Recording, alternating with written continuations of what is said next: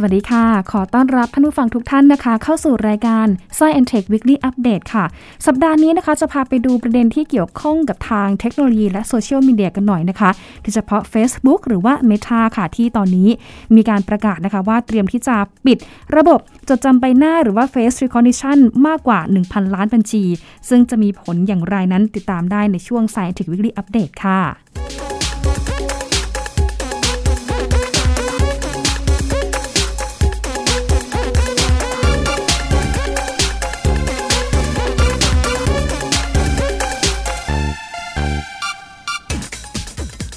เป็นประเด็นที่หลายคนกำลังติดตามเลยนะคะ กรณีที่ทาง Facebook เอง มีการประกาศที่จะปิดใช้ระบบจดจำใบหน้า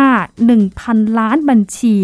ซึ่งเขาก็คาดการว่าน่าจะใช้เวลาในอีกไม่กี่สัปดาห์ข้างหน้า และ1ธันวาคมนี้ก็น่าจะเห็นความชัดเจนด้วยนะคะ เพราะว่าระบบนี้เองค่ะ เป็นระบบที่หลายคนเนี่ยนะคะตั้งคำถามทั้งข้อดีและข้อเสียค่ะ ข้อดีก็คือมันสะดวกสบายหลายอย่าง โดยเฉพาะการยืนยันหรือว่าระบุตัวตนตัวบุคคล แต่ว่าอีกด้านหนึ่งนะคะ ก็มีข้อเสียเหมือนกันนะคะ หลังจากที่มีการร้องเรียนมานานหลายปีค่ะ กับกรณีเทคโนโลยีจดจำใบหน้าเนี่ยนะคะ ไปละเมิดสิทธิความเป็นส่วนตัว โดยเฉพาะเรื่องของการระบุตัวตนของผู้ที่ใช้งานผ่านทางภาพาพถ่าย หรือว่าวิดีโอที่ไประบุตัวตนอัตโนมัติใน Facebook นะคะที่ก่อนหน้านี้เองค่ะ เขาก็มีการประกาศใช้ตั้งแต่ในปี 2010 นะคะ ที่เวลาเราถ่ายรูปปุ๊บนะคะ ก็มักจะแท็ก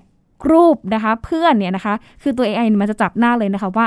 ภาพนี้นะคะ มีใครอยู่ในภาพบ้างแล้วมันก็จะแท็กไปหาเพื่อนอัตโนมัติ แต่ว่าในเร็วๆนี้ค่ะ หลังจากที่ประเด็น face recognition เนี่ยนะคะ มีกระแสวิพากษ์วิจารณ์มานาน นักมานานหลายปีนะคะ ก็เลยทำให้เทคโนโลยีนี้นะคะ ถูกตรวจสอบ กรณีการเข้าข่ายและเมิดความเป็นส่วนตัวค่ะ แม้ว่าจะมีการปิดระบบส่วนใหญ่ในโซเชียลมีเดียนะคะ แต่ว่าอีกด้านหนึ่งค่ะ เขาก็ยังคงไว้อยู่ โดยเฉพาะการใช้งานเพื่อผู้พิการทางสายตาก็คือ จะมีการบรรยายภาพบรรยายสิ่งที่เห็น ยกเว้นการระบุชื่อของบุคคลในภาพด้วยนะคะ รวมไปถึง เทคโนโลยียืนยันตัวตนที่ใช้ในเรื่องของความปลอดภัยหลายๆ กรณีเองเนี่ยก็ยังคงใช้งานในส่วนนี้อยู่ แต่ถ้าเป็นโซเชียลมีเดียทั่วไปนะคะ ก็คาดการว่าในประมาณเดือนธันวาคมนี้ น่าจะเห็นความเซนค่ะว่า จะมีการปิดใช้อย่างไรกันบ้างค่ะ ติดตามได้จากรายงานค่ะ ในเร็วๆนี้การถ่ายรูปลง Facebook และระบบจะแท็กไปหาเพื่อนอัตโนมัติ อาจจะใช้งานไม่ได้นะคะ หลังจากที่ Facebook ประกาศปิดการใช้งาน ระบบจดจำใบหน้า รือ Face Recognition ที่ระบุตัวตนของผู้ใช้ผ่านทางภาพถ่าย และวิดีโออัตโนมัติ หลังจากเผชิญกับกระแสวิพากษ์วิจารณ์ว่า เทคโนโลยีดังกล่าวนั้น เข้าข่ายละเมิดความเป็นส่วนตัวมานานหลายปีค่ะ ด้านเจอโรมพิเซนติ รองประธานฝ่ายปัญญาประดิษฐ์หรือว่า AI ของ Facebook ระบุนะคะว่าหน่วยงานกำกับดูแล ยังอยู่ระหว่างจัดทำกฎระเบียบ เกี่ยวกับการใช้เทคโนโลยีปัญญาประดิษฐ์ประเภทนี้ ให้เกิดความชัดเจน และเชื่อว่า การจำกัดการใช้งานระบบจดจำใบหน้า เป็นมาตรการที่เหมาะสม การถอดระบบจดจำใบหน้าออกจากสื่อโซเชียลมีเดียยักษ์ใหญ่อย่าง Facebook นั้น เกิดขึ้นหลังจากที่มีการร้องเรียนด้านจริยธรรมของการใช้เทคโนโลยีนี้ในช่วง 2-3 ปีที่ผ่านมานะคะ นักวิจารณ์ส่วนใหญ่ชี้ว่า เทคโนโลยีจดจำใบหน้า ถูกใช้อย่างแพร่หลายในธุรกิจค้าปลีก โรงพยาบาล และอื่นๆ เพื่อความปลอดภัย แต่นั่นอาจเป็นดาบสองคมที่จะละเมิดความเป็นส่วนตัว กลายเป็นเครื่องมือกดขี่ หรือทำให้เกิดการเลือกปฏิบัติทางชาติพันธุ์ และเสี่ยงทำให้เกิดการสอดแนมกลายเป็นเรื่องปกติไป Facebook ระบุว่าหนึ่งในสามของผู้ใช้งานเป็นประจำทุกวัน เลือกที่จะเปิดโหมดจดจำใบหน้า และทางบริษัทเตรียมที่จะลบเทมเพลตจดจำใบหน้ากว่า 1,000 ล้านรายการ ภายในเดือนธันวาคมนี้ตามคาดการมาตรการนี้นะคะยังมีผลครอบคลุมถึงระบบใส่ข้อมูลบรรยายภาพอัตโนมัติ ซึ่งเป็นเครื่องมือช่วยให้คนที่มีปัญหาด้านการมองเห็น สามารถที่จะเข้าใจรูปภาพได้ โดยจะไม่ระบุชื่อบุคคลในภาพอีกต่อไป แต่รายละเอียดส่วนอื่น ๆ นั้นยังคงทำงานเหมือนเดิมค่ะ Facebook ยังย้ำนะคะว่า ไม่ได้ปิดโอกาสในการใช้เทคโนโลยีจดจำใบหน้าสำหรับผลิตภัณฑ์อื่น ๆ เนื่องจากเห็นว่ายังเป็นเครื่องมือที่ทรงพลังสำหรับการใช้งานในบางวัตถุประสงค์ อย่างการตรวจสอบยืนยันตัวบุคคลค่ะ Facebook เผชิญมรสุมด้านกฎหมายเกี่ยวกับการจดจำใบหน้ามาแล้วหลายครั้งนะคะโดยในปี 2019 ทางคณะกรรมาการการค้าอเมริกา ได้สั่งปรับ Facebook มูลค่าสูงถึง 5,000 ล้านดอลลาร์สหรัฐ เพื่อยุติคดีละเมิดความเป็นส่วนตัวของผู้ใช้งานถึง 87 ล้านบัญชี ที่ถูกนำข้อมูลไปขายให้กับ Cambridge Analytica และเกี่ยวข้องกับระบบจดจำใบหน้าด้วย ล่าสุดนะคะ Facebook ต้องยอมจ่ายอีก 650 ล้านดอลลาร์สหรัฐ เพื่อไกล่เกลี่ยคดี ที่ถูกยื่นฟ้องศาลในรัฐอิลลินอยส์กรณีไปรวบรวมและเก็บข้อมูล biometrics ของผู้ใช้งานหลายคนโดยที่ไม่ขออนุญาตค่ะ การถอดระบบจดจำใบหน้าของ Facebook นั้นอาจไม่ใช่กรณีแรกนะคะ โดยสำนักข่าวรอยเตอร์สรายงานว่า ก่อนหน้านี้เทคโนโลยีนี้ถูกระงับไปแล้วถึงหลายเจ้าค่ะ ไม่ว่าจะเป็น IBM นะคะและยุติการขายผลิตภัณฑ์จดจำใบหน้าอย่างถาวร Microsoft และ Amazon.com ก็ระงับการขายเครื่องมือเหล่านี้ ให้กับหน่วยงานสังกัดตำรวจอย่างไม่มีกำหนดเช่นกันโอ้โหสำหรับ Facebook นะคะก็ถือว่าเจอมรสุมเรื่องของเทคโนโลยีนี้ มานานหลายต่อหลายครั้งนะคะ โดยเฉพาะในปี 2019 ที่ถูกปรับ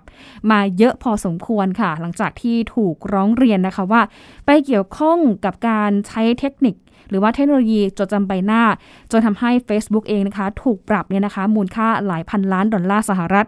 รวมไปถึงก่อนหน้านี้ค่ะ ก็มีประเด็นเกี่ยวกับเทคโนโลยีหลายเจ้าเหมือนกันที่ใช้ระบบนี้ สุดท้ายเนี่ยนะคะก็ต้องถูกเจ้าหน้าที่ตรวจสอบตั้งคำถาม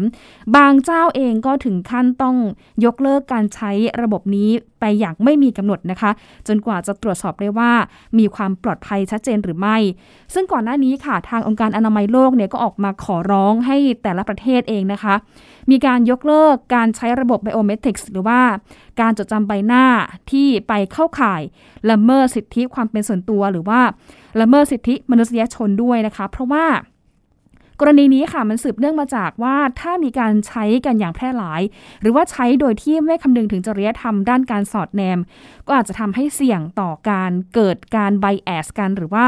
เกิดการเลือกปฏิบัติเกิดทัศนคติที่ลำเอียงกันได้ค่ะ โดยเฉพาะเรื่องของประเด็นทางชาติพันธุ์ทางทางสีผิวนะคะ ที่เกิดขึ้นในอเมริกามาแล้วหลายต่อหลายครั้งค่ะ ซึ่งล่าสุดนะคะเมื่อช่วงเช้าที่ผ่านมาเองก็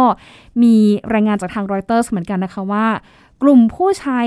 Facebook นะคะโดยเฉพาะกลุ่มคนผิวดำเนี่ยนะคะเขาก็ออกมาร้องเรียนเลยค่ะว่า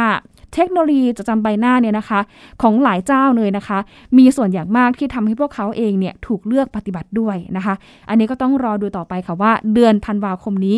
Facebook นั้นจะประกาศเดินหน้าไปในทิศทางใด แล้วก็ตอนนี้เองก็มีข่าววงในว่าทางผู้บริหาร Facebook หลายคนเลยก็เห็นด้วยกับมาตรการนี้ที่จะปิดระบบ จดจำใบหน้า 1,000 ล้านบัญชีทั่วโลกค่ะ จากเรื่องของระบบจดจำใบหน้านะคะ มาดู Facebook อีกเรื่องหนึ่งค่ะ ก็คือเรื่องของ Metaverse นะคะที่ตอนนี้ โอ้โห หลายคนพูดถึงกันอย่างมากเลยนะคะเกี่ยวกับเรื่องของเทคโนโลยีโลกเสมือนจริง Facebook เนี่ยนะคะเปิดตัวไปในช่วง 28 ตุลาคมที่ผ่านมา พร้อมกับมีการรีแบรนด์ เปลี่ยนชื่อบริษัทใหม่เป็น Meta ใช่ไหมคะ แต่ว่าทีนี้ล่าสุดค่ะ มีอีกเจ้าหนึ่งเหมือนกันที่ ประกาศนะคะ เตรียมพัฒนา Metaverse เช่นกัน นั่นก็คือ Microsoft ค่ะ ที่ตอนนี้เองนะคะ Microsoft เนี่ยนะคะ ซุ่มพัฒนาเรื่องของ Metaverse หรือว่าเทคโนโลยีโลกเสมือนจริง โดยเฉพาะการใช้เทคโนโลยีนี้ในองค์กรการทำงาน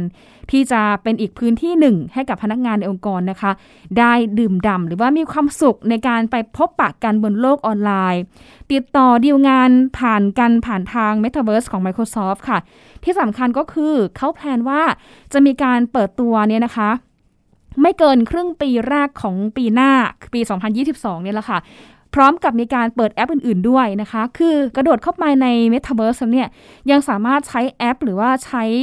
โปรแกรมต่างๆ ของ Microsoft เนี่ยนะคะ เอาไป present ได้อีกด้วย อย่างเช่น ถ้าเราอยากจะประชุมกับเพื่อนร่วมงานนะคะ เราสามารถที่จะใช้โปรแกรม Teams ของ Microsoft ก็ได้นะคะซึ่งเป็นแพลตฟอร์ม แชทหรือว่าแพลตฟอร์มวิดีโอของ Microsoft นี่แหละค่ะ กระโดดเข้าไปปุ๊บจึงนะคะ เราสามารถที่จะเปิด PowerPoint ของ Microsoft present งานใน Metaverse นั้นก็ได้นะคะ ซึ่งก็ถือว่าเป็นอีกก้าวสำคัญ แล้วก็เป็นอีกสนามแข่งขันที่สำคัญนะคะ ที่ทำให้เทคโนโลยีโลกเสมือนจริงนี้นะคะ เข้าใกล้ทุกคนมากขึ้น โดยเฉพาะในตอนนี้นะคะที่ทางผู้บริหารของ Microsoft เนี่ยบอกว่าภาคธุรกิจเนี่ยมีการใช้ Metaverse แล้วก็เตรียมพร้อมกันแล้วนะคะ จะเป็นอย่างไรติดตามได้จากรายงานในเรื่องนี้กันค่ะ ในอนาคตภาพของการแข่งขันเทคโนโลยีเสมือนจริงอย่าง Metaverse กำลังจะเข้มข้นขึ้นนะคะ หลังจากที่ทาง Facebook หรือว่า Meta นั้น เปิดตัว Metaverse ได้ไม่นานนะคะ ทาง Microsoft ก็มี Metaverse เป็นของตัวเองนะคะ ที่ระบุว่าจะเปิดตัวพร้อมกับแอปอื่น ๆ ในปี 2022 หลังการประชุม Ignite ของทาง Software Teams ซึ่งเป็นแพลตฟอร์มการสื่อสารทางธุรกิจของ Microsoft ที่สามารถแชทและติดต่อกันผ่านทางระบบวิดีโอด้วยค่ะ Microsoft กำลังปรับผลิตภัณฑ์ซอฟต์แวร์เพื่อสร้าง Metaverse เวอร์ชันที่เกี่ยวข้องกับองค์กรการทำงานได้มากขึ้นนะคะ หลังจากที่ Mark Zuckerberg CEO ของทาง Facebook นั้น ตั้งเป้านะคะว่า จะใช้เทคโนโลยีนี้ให้โลกเสมือนจริงเชื่อมต่อกับโลกจริงค่ะ ถ้าลองมาดู Metaverse ของ Microsoft นะคะ จะเป็นเวอร์ชันที่มีอวตารดิจิทัลในขณะนี้กำลังมีการทดสอบอยู่ และพร้อมที่จะใช้งานในช่วงครึ่งแรกของปี 2022 แต่ที่น่าสนใจก็คือ ผู้ใช้งานค่ะสามารถที่จะแชร์ไฟล์ หรือว่าฟีเจอร์ Office ต่างๆ ของทาง Microsoft ได้ ไม่ว่าจะเป็น PowerPoint เพื่อนำเสนอในโลกเสมือนจริงได้อีกด้วยค่ะ ฟีเจอร์ใหม่ของทางแพลตฟอร์ม Microsoft Teams นะคะจะช่วยให้ทางธุรกิจนั้นสร้างพื้นที่ให้พนักงานพบปะกันได้ง่ายขึ้น ดื่มด่ำไปกับบรรยากาศการใช้พื้นที่พูดคุยทำงานร่วมกันในโลกเสมือนจริงค่ะ แต่ถ้ามาดูเทคโนโลยีที่ใช้ซอฟต์แวร์ของ Microsoft นะคะ อย่าง Mesh ที่เพิ่งประกาศไปเมื่อต้นปีที่ผ่านมา ก็เป็นอีกเทคโนโลยีเสมือนจริง ที่เชื่อมการทำงานร่วมกัน ระหว่างโลกความเป็นจริงและโลกเสมือนจริง ผ่านการใช้แว่นตา รวมถึงแว่น HoloLens ของ Microsoft เองด้วยค่ะ ซึ่งเขาก็บอกนะคะว่า ถ้าไม่มีแว่นตาแสดงภาพ 3 มิติก็ไม่เป็นไรค่ะ เพราะว่าสามารถที่จะดูรูปอวตารได้ในแบบ 2 มิตินั่นเองค่ะ ขณะที่จาเรตสปาตาโรรองประธานของ Microsoft ก็ระบุนะคะว่าบริษัท Accenture ที่ใช้ซอฟต์แวร์ของ Microsoft นั้น ก็กำลังสร้างฝาแฝดดิจิทัล ของสำนักงานใหญ่ขึ้นมา เพื่อวางแนวทางสำหรับการทำงานของพนักงานใหม่ในช่วงการระบาดของโรคโควิด -19 ขณะที่บริษัทที่ปรึกษาดำเนินกิจกรรมมากกว่า 100 กิจกรรม และสามารถเข้าถึงพนักงานได้มากกว่า 10,000 คนค่ะ ขณะที่บริษัท Anheuser-Busch InBev ผู้ผลิตเครื่องดื่มค่ะ ก็ดำเนินการผลิตเบียร์และพร้อมกับการสร้างห่วงโซ่อุปทานในโลกเสมือนจริง ใช้ซอฟต์แวร์ดิจิทัลของ Microsoft ในกระบวนการผลิต และระบบการซ่อม Virtual ในโรงงานอีกด้วยค่ะ และยังใช้ช่วยเพิ่มการขายปลีกในโลก Metaverse อย่างการไปเลือกซื้อสินค้าในร้าน Best Buy ใน Metaverse นั้นก็สามารถเข้าไปดูสินค้า และก็จะมีจอแสดงผลถึงราคา และข้อมูลของสินค้าด้วยค่ะ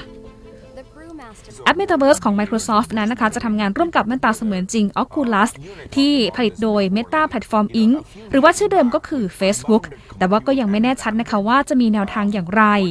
แต่ท่านเนเดล่า CEO ของทาง Microsoft และก็ Zuckerberg CEO ของ Meta ต้องการพบกันใน Metaverse พวกเขาอาจจะต้องเลือกนะคะ ระหว่างจะใช้ทีมของ Microsoft หรือว่าใช้ทีมของทาง Meta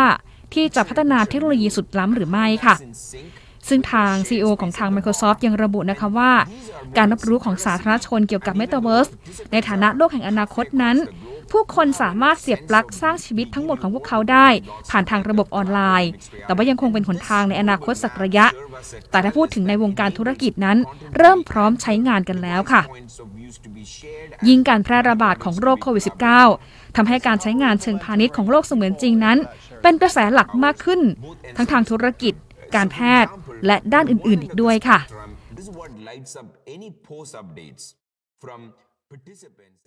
โอ้โหนะคะ พอเห็นชัดเจนนะคะว่า Microsoft ตอนนี้คือเขาก็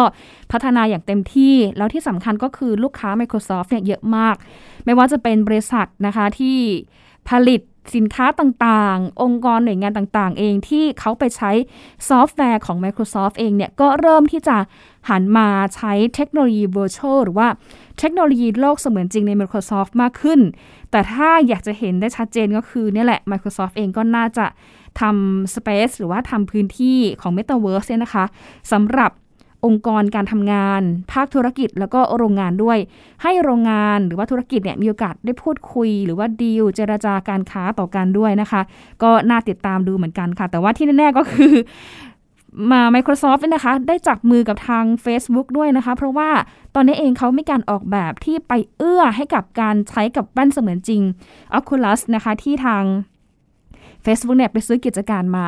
ก็เลยทำให้ยิ่งน่าจับตามองยิ่งขึ้นค่ะ แล้วก็ตอนนี้เองทางสื่อเนี่ยก็มีการแซวกันเหมือนกันนะคะว่า ถ้าผู้บริหาร Microsoft แล้วก็ผู้บริหารของ Facebook หรือว่า Meta เนี่ยนะคะ อยากจะไปเจอกันที่โลกเสมือนจริงใน Metaverse เนี่ย เขาจะเลือกทีมพัฒนาเทคโนโลยีจากบริษัทไหน ระหว่าง Microsoft หรือว่าของ Facebook อันนี้ก็น่าสนใจทีเดียวนะคะ เพราะว่าแต่ละเจ้าเนี่ยก็ถือว่าขึ้นชื่อ เป็นเจ้าแห่งเทคโนโลยีที่เก่งไม่แพ้กันเลยทีเดียวค่ะ อันน่าสนใจน่าติดตามกันนะคะว่า เทคโนโลยีนี้นะคะจะเข้ามาแล้วก็เริ่มเห็นชัดเจนในช่วงไหน ป๊บเดียวค่ะ คิดว่าไม่น่าจะนานนะคะ เพราะว่าตอนนี้เองหลายบริษัทไม่ว่าจะเป็นทั้งฝั่งอเมริกา ยุโรปหรือแม้แต่ฝั่งจีนเองก็หันมาตื่นตัวในเรื่องของเทคโนโลยีเมตาเวิร์สด้วยนะคะ จากเรื่องของเทคโนโลยีค่ะ มาดูอีกหนึ่งความเคลื่อนไหวของมหาเศรษฐีระดับโลกกันหน่อยนะคะ อย่างคุณอีลอน มัสค่ะ เจ้าของ SpaceX แล้วก็เป็น CEO ของ Tesla เนี่ยนะคะ ตอนนี้เขามีการประกาศเสนอขายหุ้น Tesla บางส่วน มูลค่า 6,000 ล้านดอลลาร์สหรัฐนะคะ หลังจากที่ถูกทางผู้อำนวยการโครงการอาหารโลกขององค์การสหประชาชาติเนี่ยพูดถึงเขาและคุณเจฟเบซอสที่เป็นเจ้าของ Blue Origin เนี่ยมีการพาดพิงพูดถึงเลยนะคะ ส่งสารโดยตรงเลยว่า ขอให้มหาเศรษฐีทั้งสองคนนะคะ ได้ช่วยแก้ปัญหาความอดอยากของโลกด้วย พร้อมกับระบุนะคะว่าเงินมูลค่า 6,000 ล้านดอลลาร์สหรัฐนี่แหละ จะสามารถช่วยเหลือคนได้มากถึง 42 ล้านคนที่กำลังประสบกับภาวะความอดอยากความหิวโหยด้วยนะคะ แน่นอนค่ะว่าหลังจากที่อีลอน มาร์กเนี่ยนะคะ ได้ถูกท้าและถูกประกาศไปเนี่ย ออกมาทวิตอย่างชัดเจนนะคะว่า เขาเนี่ยแหละพร้อมแล้วที่จะขายหุ้นมูลค่า 6,000 ล้านดอลลาร์สหรัฐ หรือว่าขายหุ้นบางส่วนของเทสลาเนี่ยนะคะ ในจำนวนที่ทางโครงการอาหารโลกเนี่ยระบุเอาไว้ แต่ว่ามีเงื่อนไขก็คือต้องชี้แจงให้ได้ว่าเงิน ที่เอาไปใช้เนี่ยนะคะ มีความโปร่งใส และมีการบริหารจัดการอย่างไรด้วยนะคะ อันนี้ก็เป็นเรื่องที่หลายคนบอกว่า โอ้โห เป็นเรื่องที่น่าทึ่งทีเดียวสำหรับมหาเศรษฐีประกาศจะทุ่ม ในการช่วยเหลือแก้ปัญหาความยากจนและความอดอยากด้วยนะคะ ติดตามได้จากรายงานชิ้นนี้ค่ะสร้างความฮือฮาอย่างมากนะคะ หลังจากที่อีลอน มัสก์ประกาศเสนอขายหุ้นเทสลาบางส่วนของเขา หากสหประชาชาติสามารถพิสูจน์ได้ว่า เงินมูลค่าสูงถึง 6,000 ล้านดอลลาร์สหรัฐ จะแก้ปัญหาความหิวโหยของโลก ความคิดนี้ค่ะเกิดขึ้นหลังจากที่ทางเดวิดเบสลีย์ผู้ในการโครงการอาหารโลกแห่งสหประชาชาติ หรือว่า WFP ให้สัมภาษณ์กับรายการ Connect the World สถานีโทรทัศน์ CNN เมื่อสัปดาห์ที่แล้ว พร้อมกับท้าทายมหาเศรษฐีผู้มั่งคั่งระดับโลก โดยเฉพาะอย่างยิ่งมหาเศรษฐีชื่อดังสองคน ทั้งเจฟเบซอสและอีลอนมัสก์โดยเขาได้เรียกร้องให้ยกระดับการช่วยเหลือปัญหาเหล่านี้ ที่ถือเป็นครั้งสำคัญนะคะ เพื่อช่วยแก้ปัญหาความหิวโหยของโลก พร้อมกับระบุว่าเงิน 6,000 ล้านดอลลาร์สหรัฐ สามารถช่วยเหลือบุคคลได้มากถึง 42 ล้านคน ที่กำลังจะอดตาย ถ้าเราไม่สามารถคว้าพวกเขาเอาไว้ได้ทัน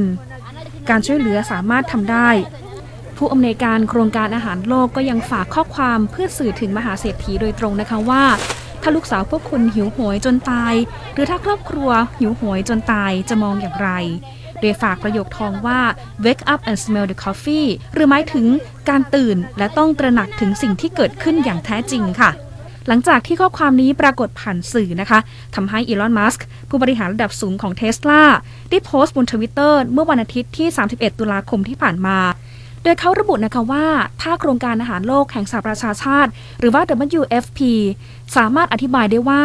เงิน 6,000 ล้านดอลลาร์สหรัฐ จะแก้ปัญหาความหิวโหยของโลก ตัวเขาเองก็จะขายหุ้นเทสลาในตอนนี้ เพื่อช่วยเหลือปัญหาดังกล่าวค่ะ แต่ต้องมีเงื่อนไขก็คือ WFP นั้นต้องทำบัญชีที่เป็น Open Source หรือว่าสามารถเปิดเผยต่อสาธารณชน มีความโปร่งใส เพื่อให้ประชาชนเห็นได้ชัดเจนนะคะว่า เงินนั้นถูกนำไปใช้อย่างไรบ้าง ซึ่งก็ทำให้เบสลีย์พออโครงการอาหารโลกถึงกับไปตอบในทวิตเตอร์ของมาร์กนะคะว่า เขาสามารถรับรองได้ว่า WFP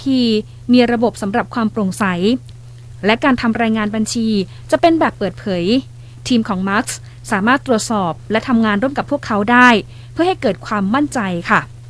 เบสลีย์ยังระบุนะคะว่าสำหรับเงิน 6,000 ล้านดอลลาร์สหรัฐ จะไม่ใช่แค่แก้ปัญหาความหิวโหยของโลก แต่จะช่วยป้องกันความไม่แน่นอนทางภูมิรัฐศาสตร์ การย้ายถิ่นฐานของประชากรจำนวนมหาศาล และช่วยเหลือผู้คนมากถึง 42 ล้านคน ให้รอดพ้นจากความอดอยาก และวิกฤตการณ์ที่เกิดขึ้นในขณะนี้ ไม่ว่าจะเป็นสถานการณ์การแพร่ระบาดของโรคโควิด -19 ปัญหาความขัดแย้ง และปัญหาทางสภาพภูมิอากาศโลก รวมถึงวิกฤตการณ์ที่กำลังจะเกิดขึ้นในอนาคตด้วย สำหรับเงินมูลค่าสูงถึง 6,000 ล้านดอลลาร์สหรัฐนะคะ มีผลรวมเท่ากับประมาณ 2%ของความมั่งคั่งสุทธิของคุณอีลอน มัสก์ซึ่งวันจันทร์ที่ผ่านมาค่ะ ก็มีรายงานจากดัชนีมหาเศรษฐีของทางบลูมเบิร์กนะคะ ที่รายงานว่าอีลอน มัสก์มีทรัพย์สินสุทธิมูลค่าสูงถึง 311,000 ล้านดอลลาร์สหรัฐค่ะ และเขานั้นก็กลายเป็นคนที่ร่ำรวยที่สุดในโลกสำหรับมูลค่าสุทธิของมหาเศรษฐีอเมริกันนั้นเพิ่มขึ้นเกือบ2เท่า นับตั้งแต่ที่มีการแพร่ระบาดเริ่มขึ้นนะคะโดยรวมค่ะมีมูลค่าสูงถึงมากกว่า 5 ล้านล้านดอลลาร์สหรัฐ ในเดือนตุลาคมที่ผ่านมา ตามการรายงานของสถาบันการศึกษานโยบาย และชาวอเมริกันเพื่อความเป็นธรรมทางภาษี และตอกย้ำถึงความมั่งคั่งของอีลอนมัสก์และเทสลานะคะ หลังจากที่สัปดาห์ที่แล้วค่ะเทสลากลายเป็นบริษัทที่ 6 ในประวัติศาสตร์ของอเมริกา ที่มีมูลค่าสูงถึง 1 ล้านล้านดอลลาร์สหรัฐ และขึ้นเร็วสุดเป็นอันดับสองรองจาก Facebook หรือชื่อบริษัทในปัจจุบันว่า Meta ค่ะ โอ้โหนะคะ เหลืออีกคนนึงนะคะ ก็คือคุณเจฟเบซอสที่ถูกทางผู้อำนวยการโครงการอาหารโลกเนี่ยพูดถึงอะก็ไม่รู้ว่าทางคุณเจฟเบซอสเนี่ยจะออกมาเคลื่อนไหวหรือว่ามีปฏิกิริยายังไงกันด้วยนะคะ จากเรื่องของการประกาศขายหุ้นค่ะยังอยู่ในแวดวงการเงินกันอยู่นะคะ แต่ว่าอยู่ในแวดวงการเงินของไทยเราเนี่ยแหละค่ะที่เป็นข่าวใหญ่เมื่อช่วงกลางสัปดาห์ที่ผ่านมานะคะ โดยเฉพาะวงการสินทรัพย์ดิจิทัลในไทยนะคะที่ตอนนี้เขาบอกว่าเริ่มที่จะคึกคักมากขึ้นนะคะ หลังจากที่ SCBS ค่ะเข้าไปซื้อหุ้นของ b i t ครับธุรกิจแพลตฟอร์ม แลกเปลี่ยนสินทรัพย์ดิจิทัล ด้วยมูลค่าสูงเกือบ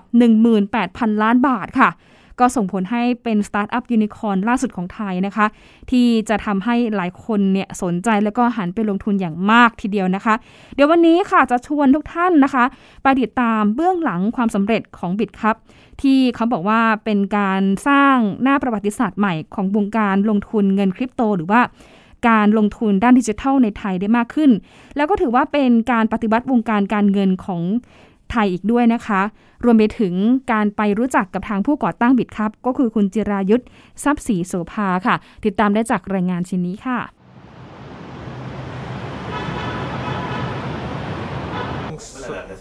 บิตครับไม่ได้เป็นเพียงสตาร์ทอัพอีกต่อไปแล้ว แต่ได้กลายเป็นส่วนสำคัญของโครงสร้างพื้นฐานอุตสาหกรรมการเงินของประเทศไทย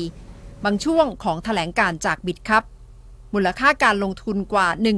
17,800 ล้านบาท ที่ SCBS ถือหุ้น 51%เท่ากับการยกระดับให้บิตครับปักธงเป็นยูนิคอร์นรายใหม่ที่สุดของประเทศไทย และสถานะของจิรายุทธทรัพย์ศรีโสภา จากผู้ก่อตั้งบิตครับวัย 31 ปี ที่ได้รับฉายาว่าเจ้าพ่อเงินดิจิทัล กลายเป็นมหาเศรษฐีทันที เส้นทางของจิรายุทธพลิกจากคนที่ออกตัวว่า เกเรไม่ตั้งใจเรียนตอนเด็กๆ ผลการเรียนต่ำแต่มาเร่งขยันอย่างหนักในช่วงเรียนมหาวิทยาลัย คว้าเกียรตินิยมอันดับหนึ่งมาครอง ในช่วงเรียนคณะเศรษฐศาสตร์ที่เมืองแมนเชสเตอร์ และจบปริญญาโทในคณะเดียวกัน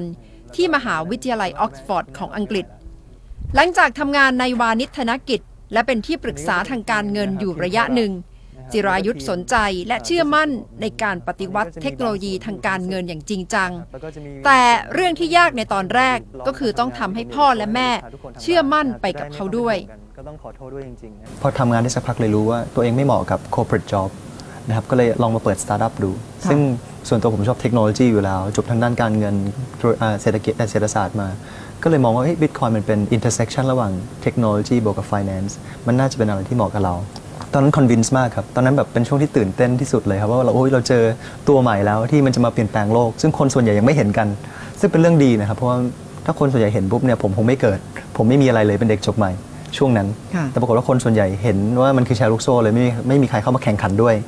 ผมดันโชคดีว่าผมเป็นคนส่วนน้อยที่เห็นถูก คนส่วนใหญ่ เห็นผิดไปตอนนั้น มันก็เลยการแข่งขันก็เลยไม่ไม่สูงมาก ก็เลยประสบความสำเร็จมาได้นะครับ ซึ่งตอนแรกเนี่ยผมก็ต้องผ่าฟันผ่าอุปสรรคมาเยอะมาก ซึ่งตอนนั้นเนี่ยคนส่วนใหญ่ก็จะบอกว่าบิตคอยคือแชร์ลูกโซ่ฟอกเงินซื้อขายยาตลาดมืดเงินของเล่น คุณพ่อก็กลุ้มใจมากนะครับ ส่งลูกเรียนถึง top มหาลัย top โลก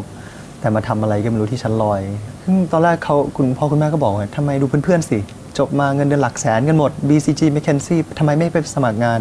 มานั่งทำอะไรอยู่ชั้นลอยคนเดียวกับเครื่องคอมพิวเตอร์ตัวหนึ่งทำได้สักพักแบงค์ชาติออกจดหมายมาบอกบอกว่าบิตคอยน์อาจจะเป็นแชร์ลูกโซ่ มูลค่าจะเหลือศูนย์ได้ไม่นาน ผมจำจดหมายนี้ได้แม่นเลยครับออกจากแบงค์ชาติ แล้วคุณพ่อคุณแม่จะเชื่อใครครับพ่อถูกับไหแม่ยิ่งกังวลเขาไปก็ใหญ่ต้องเลยเชื่อแบนะงค์ชาติถูกไหมครับซึ่งตอนนั้นความรู้เขาก็จะยังตามไม่ทันไงครับแต่ผมก็ต้องผ่าครับต้องก็ดีเบตกันมาเยอะมากครับพยายาม proof ตัวเอง proof ให้กับพ่อแม่ proof ให้กับพนักงานคนแรก proof ให้กับลูกค้าใช่ไหมครับ ซึ่งมันเป็นช่วงที่ painful มากนะครับผ่านอุปสรรคมาได้ นะครับทุกคนทีม engineer ผ่านด่านแรกจากครอบครัวก็คือการสร้างความเข้าใจต่อคนในสังคม เพราะระบบนิเวศทางการเงินดิจิทัล เดินหน้าไปอย่างรวดเร็ว bitcup.com เนี่ยคือ digital asset exchange อ่าตั้งแต่ผมเปิดบริษัทมาเนี่ยครับผมน่าจะพูดไม่ต่ำกว่า 500 เวทีนะครับในช่วง 5 ปีที่ผ่านมานะครับค่ะก็ไปพูดให้ความรู้คนตลอดนะครับพยายามจะให้ความรู้ความเข้าใจเนี่ยเข้าถึงทุกหน่วยงานรัฐเนี่ยครับผมไปมาหมดแล้วนะครับ แล้วบางทีก็ถูกเรียกตัวไปด้วยนะครับตอนเปิดบริษัทได้สักพักปปงเรียกตัวเรียกว่าเป็นบริษัทเถื่อนใต้ดินฟอกเงินหรือเปย่าล่าใช่ไหมครับก็ต้องเข้าไปอธิบายให้เขาฟังว่า Bitcoin คืออะไร ระบบการทำ KYC AML reporting เนี่ยครับ reporting ควรจะทำยังไง ซึ่งตอนนั้นก็ไม่มีเกณฑ์อะไรเลยในเมืองไทย ผมก็ต้อง set up เกณฑ์ขึ้นมาเอง แล้วก็ส่งกันเอง set up framework ขึ้นมา เพราะมันเป็นอะไรที่ใหม่มากทำไปสักพักสัมภากรมาออดิต accounting ทั้งหมดเลยในบริษัท 3 ปีย้อนหลัง จ่ายภาษีถูกต้องไหม อืม เก็บภาษียังไงไอ้บิตคอยน์นี่คืออะไร ค่ะ ผมก็ต้องเข้าไปผมจำได้เข้าไปหาสรรพากรหลายครั้งมากครับอธิบายทีละขั้นเลยทีละ layer ว่าบิตคอยน์คืออะไรให้ทุกให้ทุกคนเข้าใจในองค์กรเขาค่ะทำไปสักพักแบงก์ชาติก็ก็เรียกตัวไปเหมือนกันว่า ไอ้นี่มันคืออะไรมันมาสร้างอะไรแข่งหรือเปล่าเงิน สร้างเงินบาทแข่งหรือเปล่า ใช่ไหมครับ digital currency ก็ต้องเรียกเข้าไปว่าเนี่ยมันมันคืออะไรเราพยายามทำอะไรกันอยู่ e-wallet อะไรเงี้ยครับเป็น digital currency คืออะไร Bitkub ก่อตั้งเมื่อ 3 ปีที่แล้ว และจากที่ต้องล้มลุกกับสถานการณ์ที่คนและหน่วยงานต่างๆ ไม่รู้จักไม่เข้าใจ ทุกวันนี้บิดครับ ปักธงเป็นแพลตฟอร์มแลกเปลี่ยนรุ่นใหม่สำหรับการซื้อขายสินทรัพย์ดิจิทัล และในช่วง 9 เดือนแรกของปีนี้ทำรายได้ไม่ต่ำกว่า 3,000 ล้านบาทจิรายุทธเชื่อมั่นในศักยภาพของเทคโนโลยี และเห็นโอกาสจากการปรับทัศนคติ เปิดรับสิ่งใหม่ ๆ อย่างต่อเนื่องถ้ามุมมุมมองของของเทคโนโลยีเนี่ยมันจะทำให้คนเข้ามา access อ่ามันจะมาทำให้โอกาสการเข้าถึงพวกข้อมูล พวก skill พวกเนี้ยครับมันเท่าเทียมกันมากขึ้นนะครับคือเมื่อก่อนคนจะมี connection มีอะไรเนี่ยครับจะได้เปรียบคนอื่น แต่พอมีอินเทอร์เน็ตปุ๊บมันมา democratize พวกพวกนี้ทั้งหมดเลย นะคะ แต่ถึงยังไงก็ตามนะคะ ก็มีข้อมูลมาทางจากทางกรตออยู่เหมือนกันนะคะ ว่าการลงทุนทุกการลงทุนย่อมมีความเสี่ยง ไม่ลงทุนก็มีความเสี่ยง เพราะฉะนั้นเนี่ยคนที่จะลงทุนหรือไม่ลงทุนเนี่ยก็ต้องศึกษาข้อมูลอย่างละเอียดชัดเจนให้ถี่ถ้วนเสมอด้วยค่ะ เพราะว่าวงการเงินคริปโตต่างๆเนี่ยนะคะ มีความผันผวนสูงอย่างมากทีเดียวค่ะหมดเวลาของ Science Tech Weekly Update แล้วนะคะ ช่วงนี้ต้องลาทุกท่านไปก่อนค่ะ สวัสดีค่ะ